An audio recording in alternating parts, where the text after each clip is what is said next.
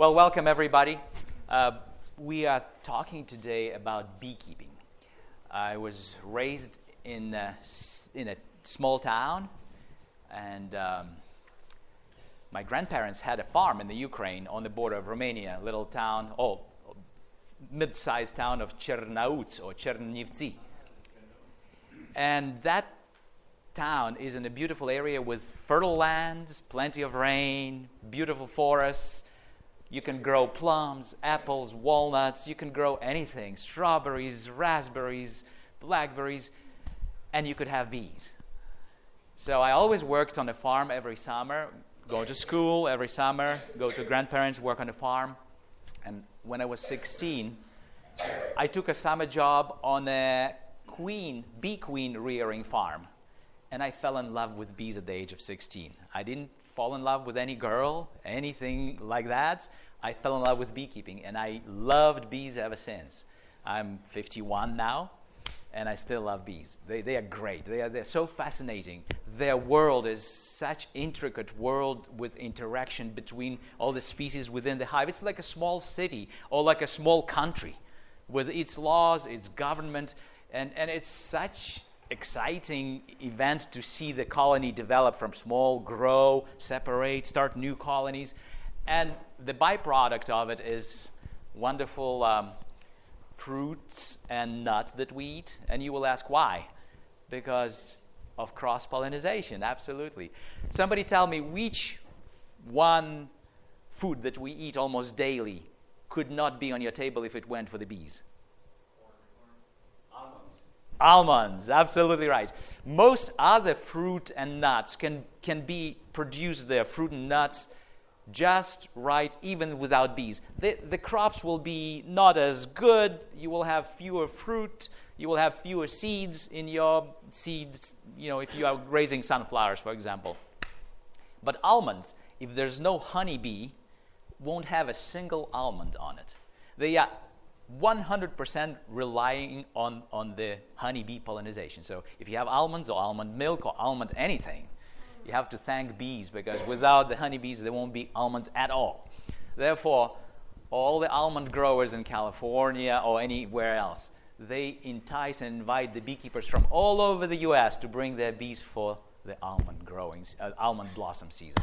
So today we'll talk about um, pollination, We'll talk about honey production. We'll talk about um, organic beekeeping. We'll talk about uh, honey plants or nectar producing plants. We'll talk about how to manage bees without chemicals, without pesticides. We'll talk about things like um, ABCs of beekeeping. So we'll start with ABCs. I don't know how many of you are beekeepers. Some of you may be beekeepers, which is great. If you are not, we'll start with ABCs so we all understand what we're talking about. Now, before we do that, I'll introduce you to my family. Um, first, this is where I live. This is Weimar Farm in California. My house is over here. It's not in the picture. I didn't want to brag too much. but um, every morning I wake up, I walk on the farm, I go to see my bees right there, and I see this beautiful Carpathian mountain look. if you ever been to, to Europe, there's Alps and there's Carpathian mountains and there's Tatra mountains. And, there's, and this is the kind of mountains where my grandparents live, in, in the region where I was born. And it reminds me of my home. It connects me with my maker. As every day I walk, I pray as I walk through this farm. I come to check on my bees. Sometimes I see a bear eating honey there, you know. Sometimes I find a, a few pieces of comb on the ground, but but I say, hey, if God wants to feed the bear with my honey, that's all right. I just come and put the, the, the box back together and, and, put the frames in, and that's how it goes. But it's a beautiful area. I have um, a wife and two children Eric, my wife Karis, my daughter Melissa, and I also enjoy my other family, which is bees. and uh, my kids know uh, that I love bees. My wife know that I love bees. And those of you who are beekeepers know what I mean. It's, it's, it's like a passion when you, when you know uh, that, that, that you have bees, you have the call, the call of, the, of the wild. You want to go and see your bees every day. so we'll start with the life of a bee colony. Um, my daughter's name is Melissa. Anybody knows what Melissa means? Honeybee. So my daughter is called Honeybee. and the Latin Greek word for, for the bee is, is uh, Apis mellifera. Miel in Spanish means honey, and miere in Romanian means honey, and myod in Russian and Ukrainian and Bulgarian med means honey. So it has M. So Melissa or mellifera. Phero in Greek means carry or bring. So mellifera, it's honey that brings, uh, I mean, bee that brings honey. So um, honeybees is the only social bee that actually stores honey. The bees store honey. The honeybees do that on a pur- with a purpose. Most other bees, there's hundreds of varieties of other bees. They are good kind of helpers in agriculture. They bring nectar for, the, for every day, but they do not store for the winter.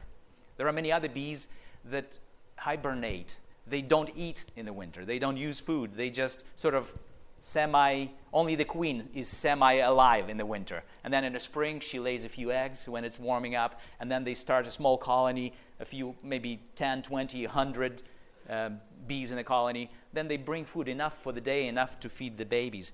And then as it gets colder, all the babies die out, you know, and the queen hibernates for another winter, you know. But honeybees are different. Honeybees bring enough food for at least two years ahead, and they store it in the, in the colony. If you imagine this is the first story of the colony, and normally in the wild, bees grow, uh, bees live in hollow trees, let's say, or in a wall of a building. And they start at the bottom and start building, come up, up, up, up, up, up, up, and they would have babies or brood in the bottom. Then they will have some honey supply, some pollen supply. What is pollen? Just like we humans, we need carbohydrates and we need proteins, right? And we need some fats too. Not too much, all right? Very little fat, a little protein, and more complex carbohydrates. That's what we need, right? Bees are the same. What is, what is carbohydrates for the bees? The nectar, right? The nectar is carbohydrate. It's basically sugary water. They condense it, evaporate water out of it, and becomes honey. Now, what is their protein? That's the pollen. So, pollen also contains some fat, very little fat. So, they get all three major nutrients, right, for the macronutrients, I, I should, should call them, for their life. And they also get multiple, multiple micronutrients from the pollen because pollen is very rich in micronutrients, various salts of metals, various compounds that uh, we call them, call them um, phytonutrients or nutrients found in the plants. And, uh, and they find, find all that in, in pollen. So, pollen is very important.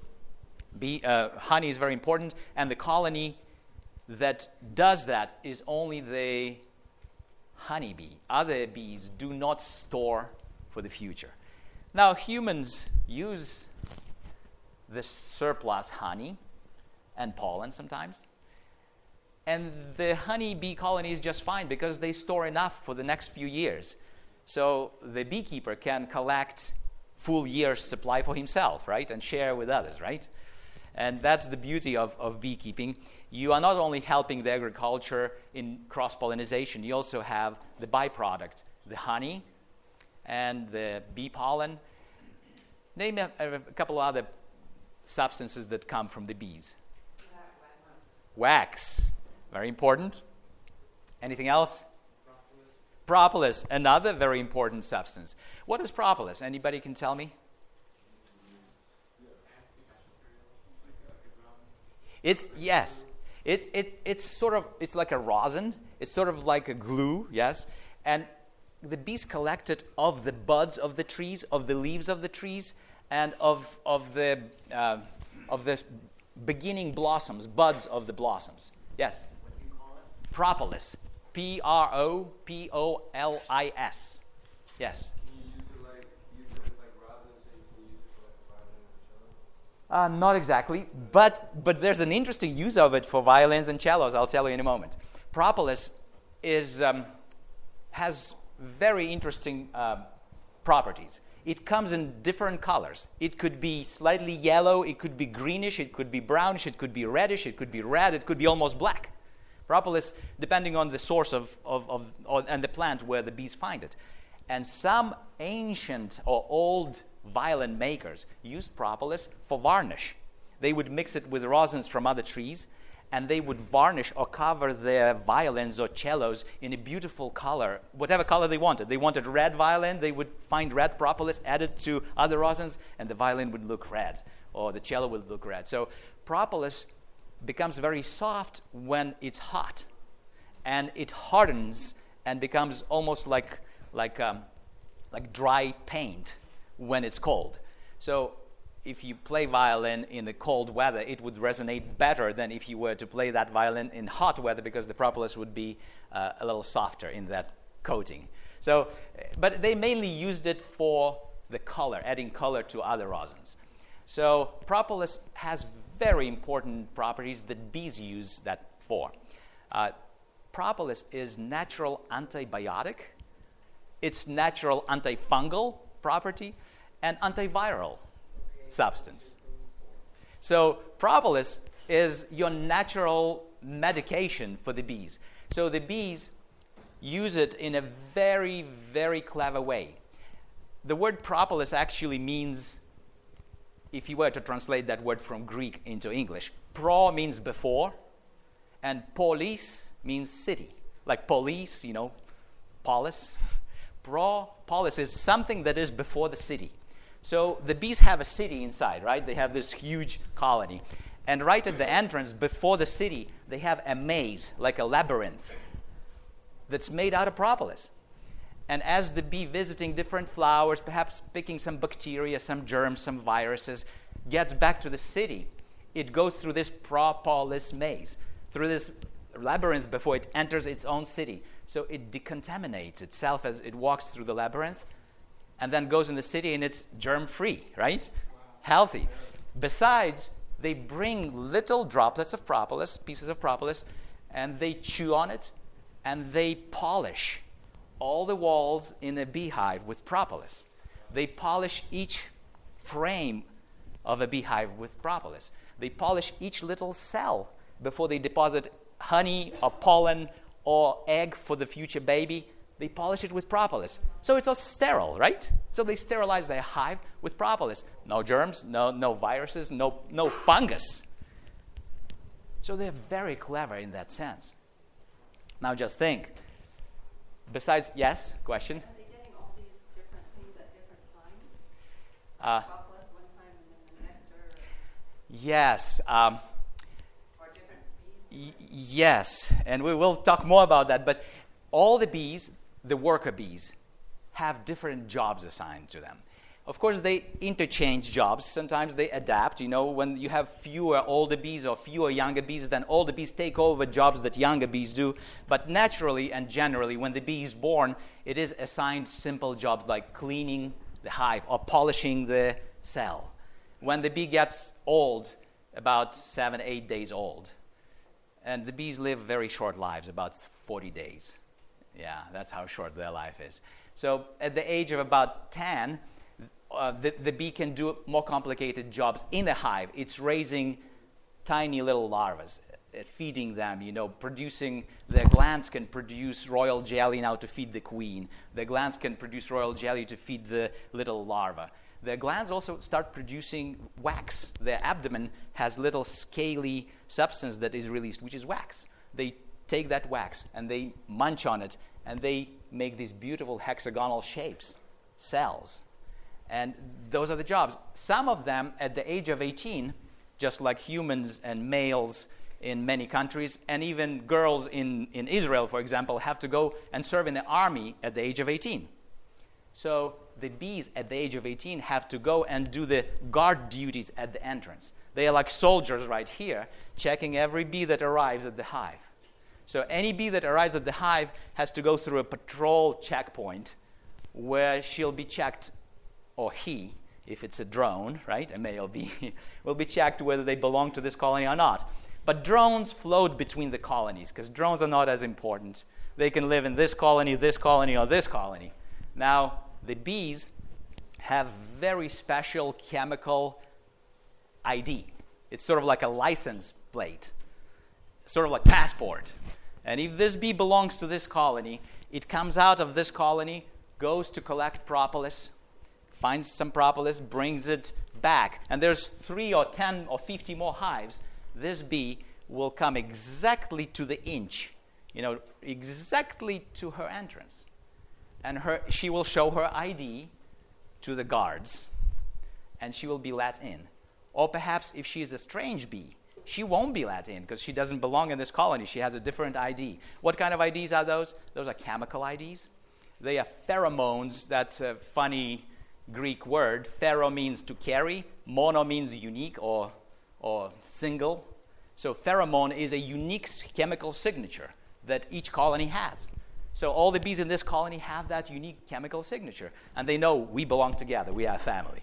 And that's, that's how, how they do stuff. So, yes, they collect propolis, honey, ne- well, nectar, pollen at different times of the day when it's available, ma- mainly spring and throughout the summer. In the winter, they cannot do any of that unless they're in Hawaii or you know some other place that's tropical.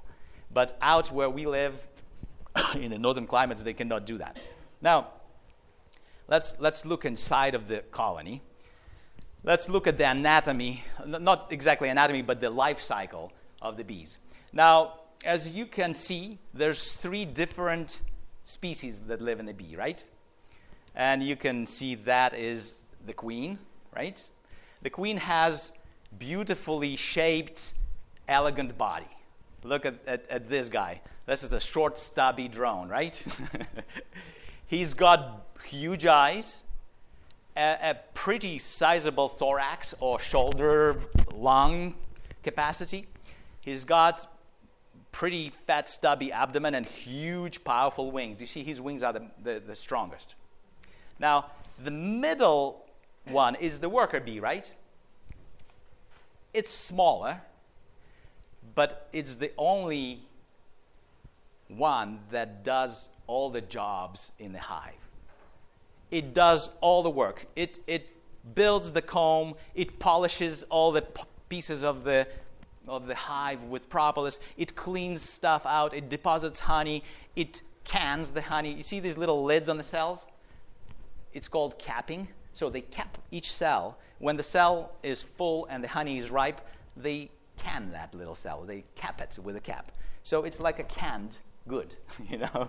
So they seal the, the honey. They they seal sometimes the, the the pollen, which normally deposit. Well, there's pollen right there they also cap the brood. You see, that's all the jobs it does in the hive. They're called hive jobs.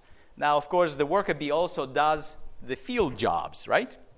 It goes out in the field and, and scouts for honey. There's scout bees who find out the sources. They come back to the hive and communicate to the rest of the bees eh, what they found and how they do that. Do that? They share, right? They share some nectar. Then they do a dance, a famous dance that the bees does. Eh, the bees do in the in a hive, in in the shape of an eight. If it's a far source, and the direction of that eight will point to the or tell the other members of the colony in which direction to fly to find that, that source of nectar.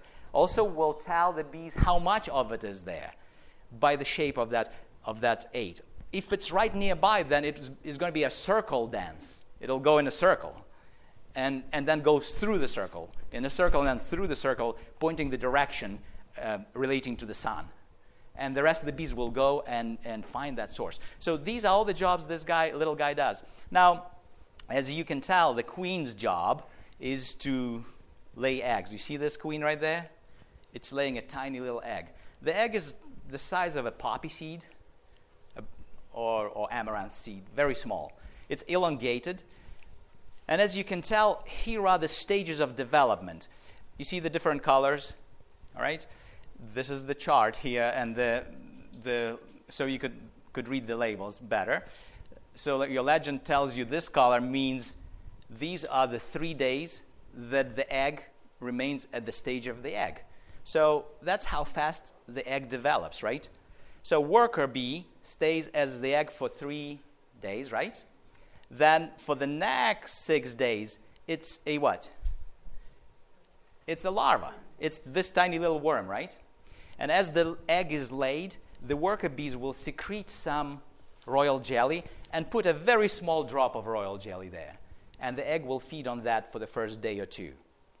Then the worker bees will feed this egg when it becomes larva, not just royal jelly, but, but some mixture of pollen and nectar. Then this, this particular uh, larva will develop, develop, will become a cocoon, and will slowly develop over the next how many days? Six days. Oh, sorry, that's the queen. Over the next, uh, let me see, 10 through 20, next 10 days, it, it'll be as a cocoon and there will be plenty of supply of food, nectar and pollen inside that it will be eating. And eventually, on the 21st day, it will emerge as a fully mature bee, a worker bee. Now, some, somebody tell me what gender is the worker bee? I know we, female, absolutely right. So the worker bee is female. However, she's not fully 100% developed female. She doesn't have her reproductive organs fully developed. So she's stunned and underdeveloped female. She had the capacity to become a fully developed female because the queen can lay two type of eggs. It can lay either a fertile egg or can lay what? Unfertile egg. So the queen decides whether she wants to raise the worker bee, and if she wants a worker bee, she lays a fertile egg. But then one day the queen realizes hey, the nectar is coming in, plenty of nectar is coming in the hive. And the nectar is very thin. That means that there's plenty of rain and plenty of flowers. And the queen says, hey, it's time to lay a few, few drones and a few queens, yes. So, why does she need drones when there's plenty of nectar? Yes. To mate with the queen, absolutely right. That's a good biologist in the future there. Uh, and, and this moment, the queen realizes hey, there's plenty of food, there's sunshine and flowers evidently out there. It's good to lay a few drone eggs, unfertile eggs. And the queen decides that. She says, Oh, I'll lay a few unfertile eggs. And she'll lay a bunch of unfertile eggs so she would have more males in a colony. So in the summer, they could mate with the new queens that possibly will be raised. So they could start new colonies. It's sort of like families. Mom and dad get married, and they say, hey, we'll have children. And they have children because the children will establish new families, yes. Oh, no. Well, yes, yes. They, they, when they start a new family, all, these guys, all the bees will have the same chemical ID. They will share the same pheromones. And let's say we'll take and uh, continue this story. Let's say this queen laid enough worker bees, they hatched out. Then she said, Oh, there's beautiful summer, plenty of rain and we will lay some drone eggs, and they did. Now, you see the difference? These are the worker bee cells. You see, they are sort of flat with the surface of the comb. Now, at the very bottom here, you see these, these cells. Anybody, if you cannot, bumpy. They are bumpy and fat cells. They are drone cells. And the queen laid unfertile eggs in those. So, unfertile egg means that the drone who develops out of the unfertile egg only has a mother, right? The drone doesn't have a father because the egg is not fertile. That's very interesting. But the drone has a grandfather. Why? Because the genetic material came through the queen from a grandfather. So he is a fully developed, has complete um, uh, possibility to be reproductive, right?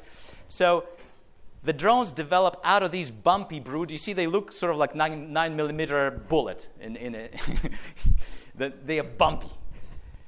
And, and that's where the drones come out. And then one day, the, the, this one story colony becomes crowded because they have so many babies being born every day, about 2,000. And the queen lays about 2,000 eggs in a spring.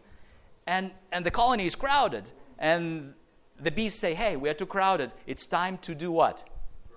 Swarm. It's time to grow and start a new family. It's, start, it's time to start a new colony. So they decide to take, they starve the queen for about a week they don't feed the queen. The queen is very heavy to fly. You see how heavy she is? She can't fly. So they don't give her any food for about a week. She becomes slim and young again, right? and then the whole swarm, about half of the bees, maybe, maybe more, you know, will take off out of the old colony. What will prompt them to take off is this little cell. Anybody can tell me what that cell is? Queen cell. Sealed queen cell. So what happens? The bees will make queen cells and ask the queen or force the queen to lay some eggs there. And the queen will lay some fertile eggs in that cell. And here's what happens the same queen that lays the worker bee egg or the fertile egg will lay the fertile egg in this queen cell also. Same egg. The only difference is that the worker bee eggs are fed what? Nectar and a little royal jelly the first day. Nectar, pollen. But the queen cell, or the queen egg, which is the same egg as regular worker bee, will be fed only royal jelly. So she will be, that little queen cell will have tons of royal jelly. And that little larva will float in the royal jelly there and eat it. And it will develop the fastest. You see how fast queen develops compared to the rest? It develops in 14 days, 16 days, it hatches out. It's all that nutrition she gets from the royal jelly. Now, not only she develops fast, she also is a fully developed female. You see the difference in nutrition, same egg, queen and worker bee, but the difference in nutrition makes the difference in how fast they develop and how well they develop. Because this is underdeveloped female and this is fully developed female, right? So on the 16 days, this little queen in a cell will start scratching and trying to eat out through the wax, because this is made out of wax. As it munches, it also will make these sounds with, with her wings. Bzz, bzz, bzz, and this old queen, mother queen, and the rest of the bees will say, It's time. It's time. And they will start marching to the, to the exit of the hive. And, and one morning around 10, 11 in the morning, you'll be next to the hive and you hear this, this, this sound of, of like a buzz that is ringing like, like guitar, you know, like, like some musical instrument. Beautiful sound. And you see them, bzzz, huge cloud of them just, just coming out of the colony, coming out of the colony. And, and then the old queen, who is now slim and can fly again, flies out together with them. And as they see that the queen is with them, the whole swarm will start moving in, in a direction of a nearby bush or nearby house or fence. Or if there's nothing and there's a human there, they will come and settle on a human as a beard, or they'll cover the human in, in bees completely. And they'll stay there for maybe half a day, waiting until some of their scouts will go and find a suitable housing. So the scouts will go and look for a hollow tree or a crack in a building where there's empty wall. And when the scouts found the suitable space, they'll come back and tell the rest of the swarm, hey, we found it. The whole thing just takes off, and within 10, 15 minutes, they are back in, uh, they are afresh in their new home. Yes, question. That's a very good question. Beekeepers don't like seeing swarms go away. Why? Because you're losing your bees. and they could have brought you lots of honey. And, and so beekeepers try to prevent swarming. How do you prevent swarming? Normally, if you have a colony that's one story, and in a spring, by depends on where you live. If you are in Minnesota by May, if you are in California by February, it'll be full of honey. I mean, full of bees and honey too. So they will be crowded. So the beekeepers try to prevent overcrowding. So they come and check on the colony, take the lid off. If you don't see black, if you take lid off and if your bees are black, because bees come in yellow color, mixture of colors, and if you don't see like color covering the whole colony, then they are not ready to swarm. But if you took a lid and they are just coming out like boiling milk, if you have a boiled milk, then they are ready to swarm. So the beekeepers try to give extra space so what you do, you take another box and you put it on top of it, intermix some frames, you know, so they're not crowded down there. So you give them plenty of room. And you try to keep your queens young because young queens don't like swarming. Older queens do swarm more often. So you keep them certain varieties of bees don't like swarming, other varieties like swarming every year. For example, Africanized bee likes swarming two or three or five times every year. Now, Italian bee is kind of a lazy bee. It, it likes taking things from the neighbors. It's kind of kind of has a thieverish character to it, and it doesn't like swarming very much, uh, as as much as the Africanized bee. Now, there's another bee uh, that uh, we we call it Caucasian bee, and there's another bee, Carniolian bee. They all have different rate of swarming. They, they, they're not all the same. So, how do you prevent swarming? You give them plenty of space. And you try to keep young queens. What does that mean? When you see that the colony is crowded, and you, you, you say, okay, this colony is already three story high, and I don't want it seven stories, then you take and make a split out of this colony you take the old queen or the, take the eggs and the worker bees and make a start, start a new colony somewhere else. That's how you prevent that. So, say? Yes. Um, now, here's how it happens the fertilization of the eggs happens only one time. Well, no, I shouldn't say that. The queen fertilizes eggs every day because she is in charge of both the eggs and the semen or the sperm. How does that happen? When the new queen, we, we just didn't come all the way there. When the new queen started sending signals, bzz, bzz, bzz, and they all took off with a bunch of bees and they swarmed away, the new queen hatched out.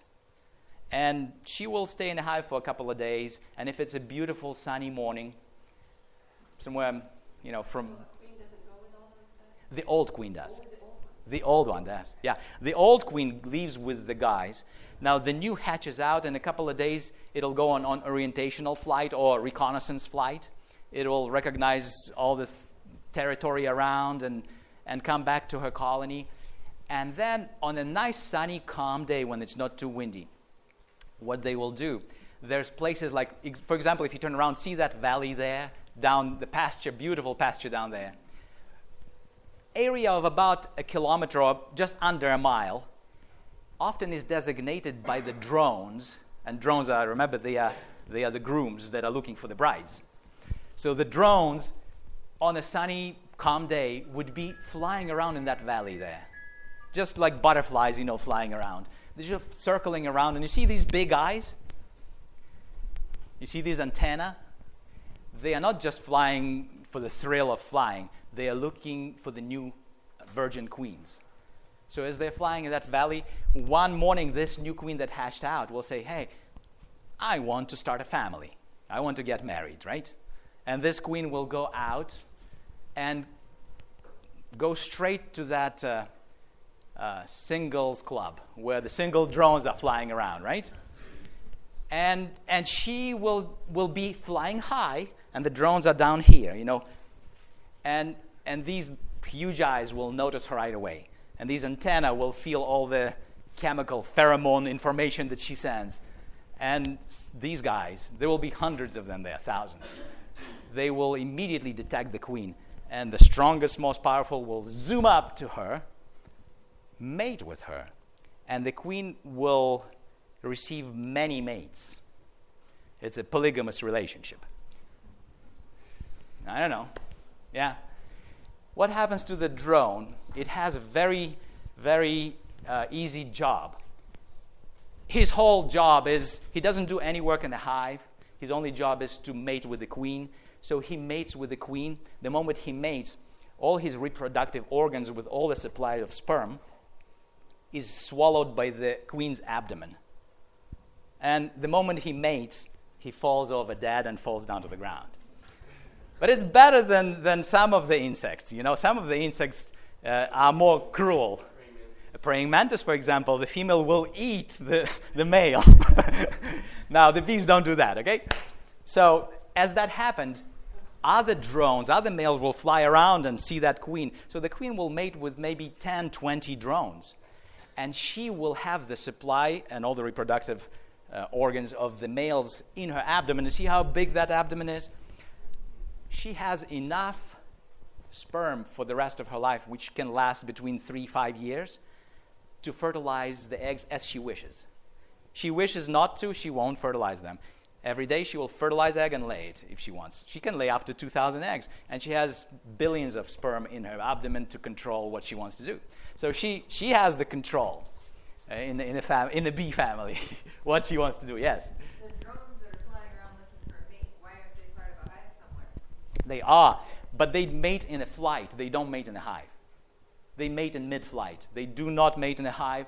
It's a special event. It's like a wedding. When you do a wedding, you don't do it in your kitchen, right? You have a special church. You have a special pomp and circumstance event, right? so that's, that's the same thing. It's a big event for them. It's, um, for the drone, it's both the wedding and the funeral. But for the queen, it's just the beginning of, of a beautiful life, right? So we have, and that's the biology of the bee and reproduction of the bee. So we have this cycle that happens every year. So this cycle of life repeats every every 30 40 days we have a new generation in the summer, right? Because in the summer the queen lays tons of eggs, thousands of eggs every day. Thousands of bees die every day because their life is about 30 40 days. And the harder they work, if they have to bring pollen and nectar and propolis and do all the cleaning job and polishing job and capping job uh, in the hive, jobs in the hive, they are tired. They wear out. You actually can see the wings of the worker bees worn out. You can just ripped and, and broken, and then it dies. They don't die in a hive in the summer. They fly away to die just like Japanese elderly people. They don't die, well, in olden, in later, and many years ago. The Japanese people used to go out of the hive and die some, out of the house and die somewhere else. You know? so the bees do the same thing. Yes. When um, new one hatches out, are there some of the older bees left there? All the worker bees yes. Yes. So she, she's making new, new bees with, that join with the older. Yeah, the, half of the bees, or maybe less than half, will stay. Sometimes you have a second swarm or a third swarm because I need to silence that because the, the bees will um, the bees will make more than one queen cell. So there will be many queen cells, and if the colony is very strong, they will release a first swarm with the old queen, and then this the queens will start buzzing, the new queens about to be born, and their warning, their buzz is a warning. They say to the other queen, hey, if you don't want to fight, you'd better take off. And, and the queen will take off with a bunch of bees. And then the new queen is about to hatch, and then she hatched, and she's running around trying to destroy the other queen cells and kill the other qu- queens there. But if she didn't manage, and some other queen hatched also, they will have a fight and, and one of them will survive. Sometimes this queen that just hatched will hear another queen buzzing, and she say, Well, I don't want to fight. So what, what is my choice? I'll swarm again. So there will be a second swarm and a third swarm and a fourth swarm sometimes if the colony is strong. And for example, um, certain varieties of bees like swarming a lot. And they had genetically, they will do four or five swarms, you know. Some bees swarm once. But if you're a good beekeeper, you will prevent swarming by either making a split or giving them plenty of room and keeping your queens young every two years. So that's the, the key to prevent swarming and keeping the bees in your family rather than somewhere wild in the trees. So this cycle repeats every 30, 40 days because the queen keeps laying eggs, new bees hatch out, and they work, they bring all the, all the honey and the pollen, they pollinate, cross pollinate fruit and nuts, and die. The cycle begins again. The only one that's permanent in the hive is who? The queen. What happens to the drones? They die. When do they die? When they mate. But there are only a few lucky drones will mate. There's, there's hundreds of drones in the hive, and only maybe 10 or 20 of them will ever mate. The rest are members of the family. They do don't do any work, but they keep the morale of the colony. You know, when you have a few males in the house, it's, it's, it's necessary, right? so they keep the, keep, keep the home happy, and uh, they also do something that we don't value very much. We don't think it's important, but they keep the temperature of the hive warm at the cold weather time. You know, when the weather is cold, the few more bodies that they provide, you know, provides extra heat, right? So that's the only job. The other job they do, they eat lots of honey. They eat a lot. They eat lots of pollen. Yeah, and um, in the fall, their life is very easy. It's eat, dance, you know, eat, fly, Maybe you'll, you'll get married, maybe, right? But you'll die the same day, so not a big deal. But in the fall, some of these guys that are having the life of ease and laziness mostly will pay a very high price for this lifestyle. Guess what that high price is? In the fall, the bees, when it, yeah, when it's cold and the weather is changing and the winter is coming, the bees limit their access to the honey supply. So the drones get starved and weak. Eventually, the bees will limit them to only crawling on the floor of the colony. So in the fall, if you open the colony, you look at the floor of the colony, you see hundreds of drones just walking on the floor. And you say, why are they there? Well, it's because the bees won't let them go up. Eventually, the bees will chase them out, and they'll be on the outside of the, of the colony, on the box, on the hive. And if they still persist and want to go in, the bees will drag them off and toss them off on the ground. And those drones are so weak, they can't fight. So they die. So that's the high price for laziness, right? now, these guys are hard workers. This guy, or the queen, she's the only one that lives beyond one year. She lives three, four, five years maybe. The rest of these are very temporary. These live one season, and if they mate, they live very short lives. This guy lives about 30, 40 days in the summer. However, the winter is coming, and all the newly born bees have one single job to accomplish. The bees that lived in the summer accomplished a very important job. They provided all the supplies of what? Honey and pollen. So there's enough food in the colony. And by the way, for a colony in moderate climates, if you have one story that is babies and the second story identical to this that is all full of honey and pollen, that's enough food for one year. If you have three story hive, that means that the third story is yours. So you can take the third story and say, hey, that's my honey. As long as the bees have one box of honey and one box of brood, they are fine. So that's how it goes. And this cycle repeats and repeats and repeats. Yes, you leave the bottom two for the winter, and they have brood or babies in the bottom. In the winter, the queen slows down laying eggs. So your, your brood nest becomes smaller and smaller. You have less and less brood, less, fewer and fewer eggs are laid. So eventually, queen stops laying eggs if it's cold. So in the winter, in California, sometime in end of December, second week, yeah, December, where I live, December, maybe first week of January, the queen doesn't lay eggs.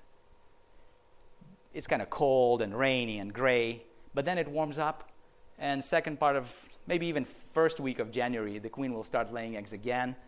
And when there's fresh pollen coming in, fresh nectar, early January, and if you feed them a little bit extra food, what would you feed the bees? You probably would feed them some sugar, some, some kind of carbohydrate it's not a good idea to feed them corn syrup. Most beekeepers do that. But it's not a good idea because corn is genetically modified today. And what does that mean? That means that genetically modified stuff has been sprayed with all kinds of pesticides. Why do they do genetic modification? To make it easy for the farmer to grow, you know?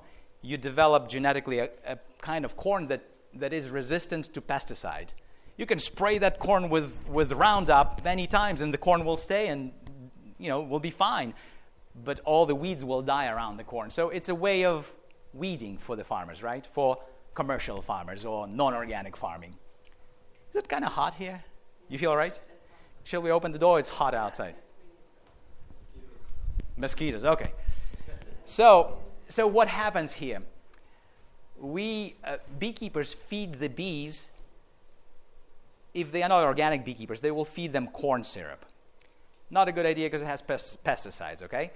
Now, if you want to keep your bees organic and clean and, and pesticides free, you would want to feed them sugar mixed with water, 50 50, okay? Pound of sugar, a jar of sugar, a jar of water, mix it hot, let it cool down, and you feed your bees. You may want to use cane sugar because cane sugar is non genetically modified. It's not a GMO. Now, sugar beets are GMO crop. So they also are sprayed with, with, with, pesticides left and right. So you would like to stick with if you were to feed your, your bees. Um, what happens after, after the queen, basically in the winter when the queen stops laying eggs, the colony sl- becomes very small. And you remember you have two boxes. The colony is fairly small. In the spring, the, this colony will with basically will form a cluster, a basketball sized cluster. And the colder it gets, the tighter this cluster will be. They, if it's really cold, like in Minnesota or Canada or Russia, the cluster will become really small and really tight. And there will be a crust to this cluster. And in, it's like a basketball, you know, for example. And inside of, of this, in the middle of this sphere, the queen and the bees are running like it's summer because they maintain the temperature inside of this ball at 96 degrees Fahrenheit. So it's like summer inside. They run around, lay eggs because it's already spring, for example. Still winter, but it's warming up, so the queen starts laying egg. And on a cold night, they will shrink in a tighter cluster, and the bees on the outside in the crust will do their duty for 10, 20 minutes, dive inside. Those inside that are warm will go out and take their turn on the duty on the outside to keep it warm and they will keep the queen and those inside warm, and the brood, the babies, will be warm just like it was summer. As it warms up, and the days are warmer and the nights are shorter, the cluster will become uh, less dense, eventually grow up and cover all the frames. When the temperature is above 50 degrees Fahrenheit, the bees the, this cluster will disintegrate, and the bees will be running around and going out of the hive and checking out the weather. And if it's warmer, like 55 and 60, they will fly around and look for flowers. And um, they will find some flowers. Somehow their vision extends beyond what we see. We see up to violet, right? We, see, we start with, with, uh, with uh, what is the first color in our spectrum? Uh, what children tell me? Red, that's right. Start, start, start with red, and goes all the way to violet, right? Uh, spectrum. Now, the bee spectrum of vision, what they see, is shifted a little bit higher in frequency. They do not see red. So it's shifted forward on this scale. So they don't see red. However, they see beyond violet. So they see the what color? The ultraviolet which basically gives them the ability to see the way you see in the black light show. Anybody seen black light show? You know, you see these white gloves and you see glowing things at you, right? So the bees have the ability to see the flowers in that ultraviolet light. And those flowers glow at them and invite them miles away. So they just fly out and they see it already. You don't see any flower, but the bee does. Of course, the antenna has ability to sense uh, chemicals present in the air and sends the, the flowers far away, and it goes and finds them. So they start the cycle in the spring again. The same cycle repeats. So that's some of biology and development of the bee. We will not go into anatomy, it's not something we are doing in ABCs. But there's very intricate anatomy in, that, that, we could talk about in, in, in, in the bees. Would you like to take a break, or should we continue on, or what do you think? This media was brought to you by Audioverse, a website dedicated to spreading God's Word through free sermon audio and much more. If you would like to know more about Audioverse, or if you would like to listen to more sermons, please visit www.audioverse.org.